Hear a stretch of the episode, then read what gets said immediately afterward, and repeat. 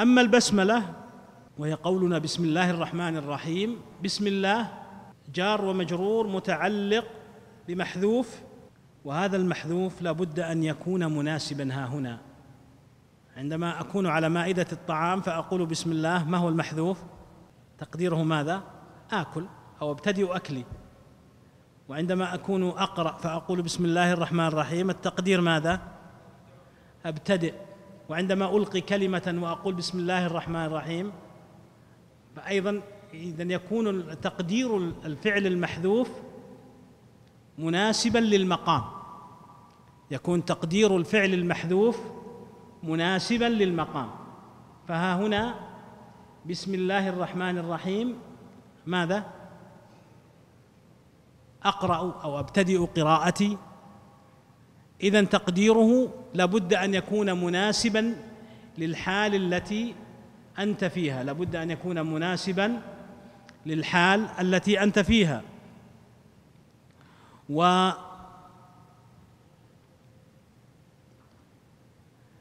قولنا بسم الله. الله لفظ الجلالة علم على الرب جل وعلا ولا يطلق على غيره. علم على الرب جل وعلا.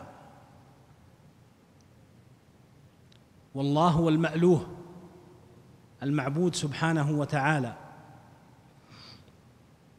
وجميع الأسماء والصفات تابعة له جميع الأسماء والصفات تابعة له والرحمن أي ذو الرحمة سبحانه وتعالى. أي ذو الرحمة سبحانه وتعالى. وهي رحمة واسعة. ولذا جاء على وزن فعلان. وهي رحمة واسعة. ولذا جاء على وزن فعلان. لأن رحمته واسعة سبحانه وتعالى. كما قال جل وعلا ورحمتي وسعت كل شيء. والرحمن هل كان معروفا عند العرب أم لم يكن معروفا؟ ها يا عبد الله لماذا لم يكن؟ ها؟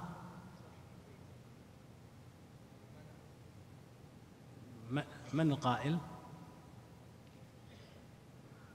لما جاء سهيل بن عمرو يوقع صلح الحديبية مع النبي صلى الله عليه وسلم فكتب علي رضي الله عنه بسم الله الرحمن الرحيم. قال لا. اكتب باسمك اللهم فلا نعرف إلا رحمن اليمامة. فلم يكونوا يعرفون أن هذا اسما من أسماء الله. وإذا قيل لهم اسجدوا للرحمن قالوا وما الرحمن؟ أنسجد لما تأمرنا. و لكن هذا يشكل عليه قوله تعالى وقالوا لو شاء الرحمن ما عبدناهم. في الآية الأخرى. ها؟ إذن هو معروف عندهم. لهم يعني يحتجون بالقدر.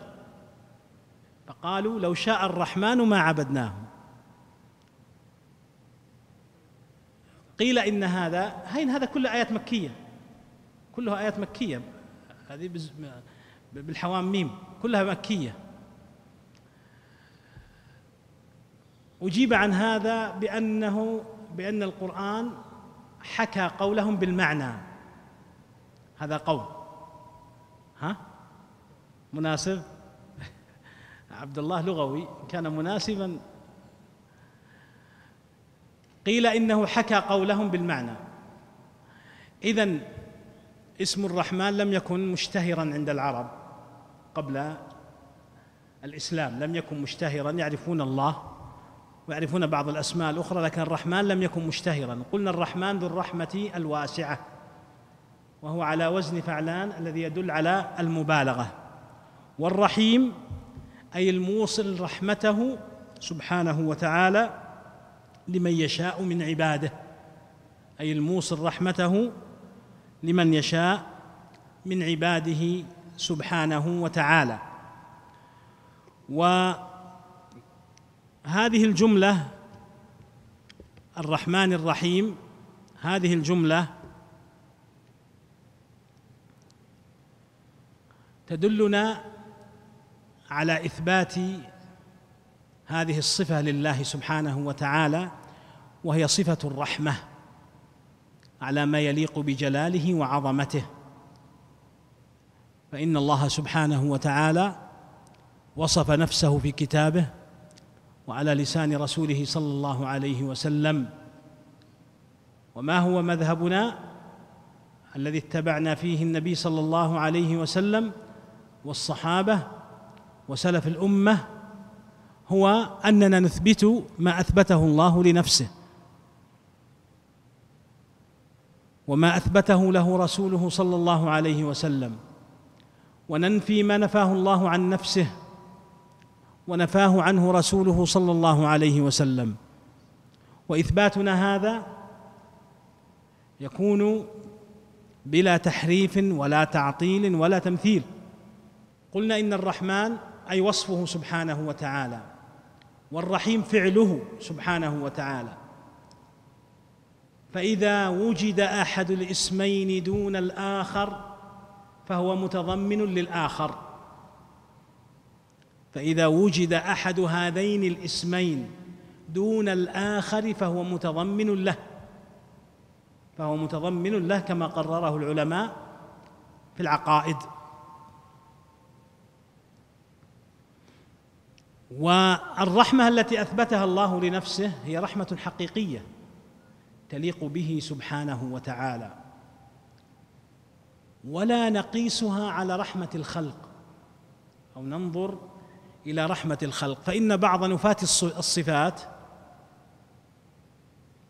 احتجوا بما يقوم بالمخلوق عندما يكون رحيما. قال بعضهم إن الرحمة تدل على الضعف. والله سبحانه وتعالى ليس ضعيفا. فما الجواب على هؤلاء؟ في جواب عام في كل الصفات. ما هو؟ ها؟ ليس كمثله شيء وهو السميع البصير. لله ذات لا تشبه الذوات وله صفات لا تشبه الصفات. هذه قاعدة مستنبطة من قوله تعالى ليس كمثله شيء وهو السميع البصير. فمن احتج بشيء يقوم بالبشر وأراد إنزاله على الله عز وجل فهو ماذا؟ فهو مخطئ لأن الله ليس كمثله شيء لأن الله ليس كمثله شيء. وقال بعض أهل العلم بل إن هذا أيضا مخالف للواقع. فقد يكون بعض الناس ملكا جبارا وعنده شيء من الرحمة فليس بالضرورة أن تكون الرحمة دليل ضعف. بل هي دليل قوة. بل هي دليل قوة. لكن يكفينا أن الله عز وجل ليس كمثله شيء وهو السميع البصير.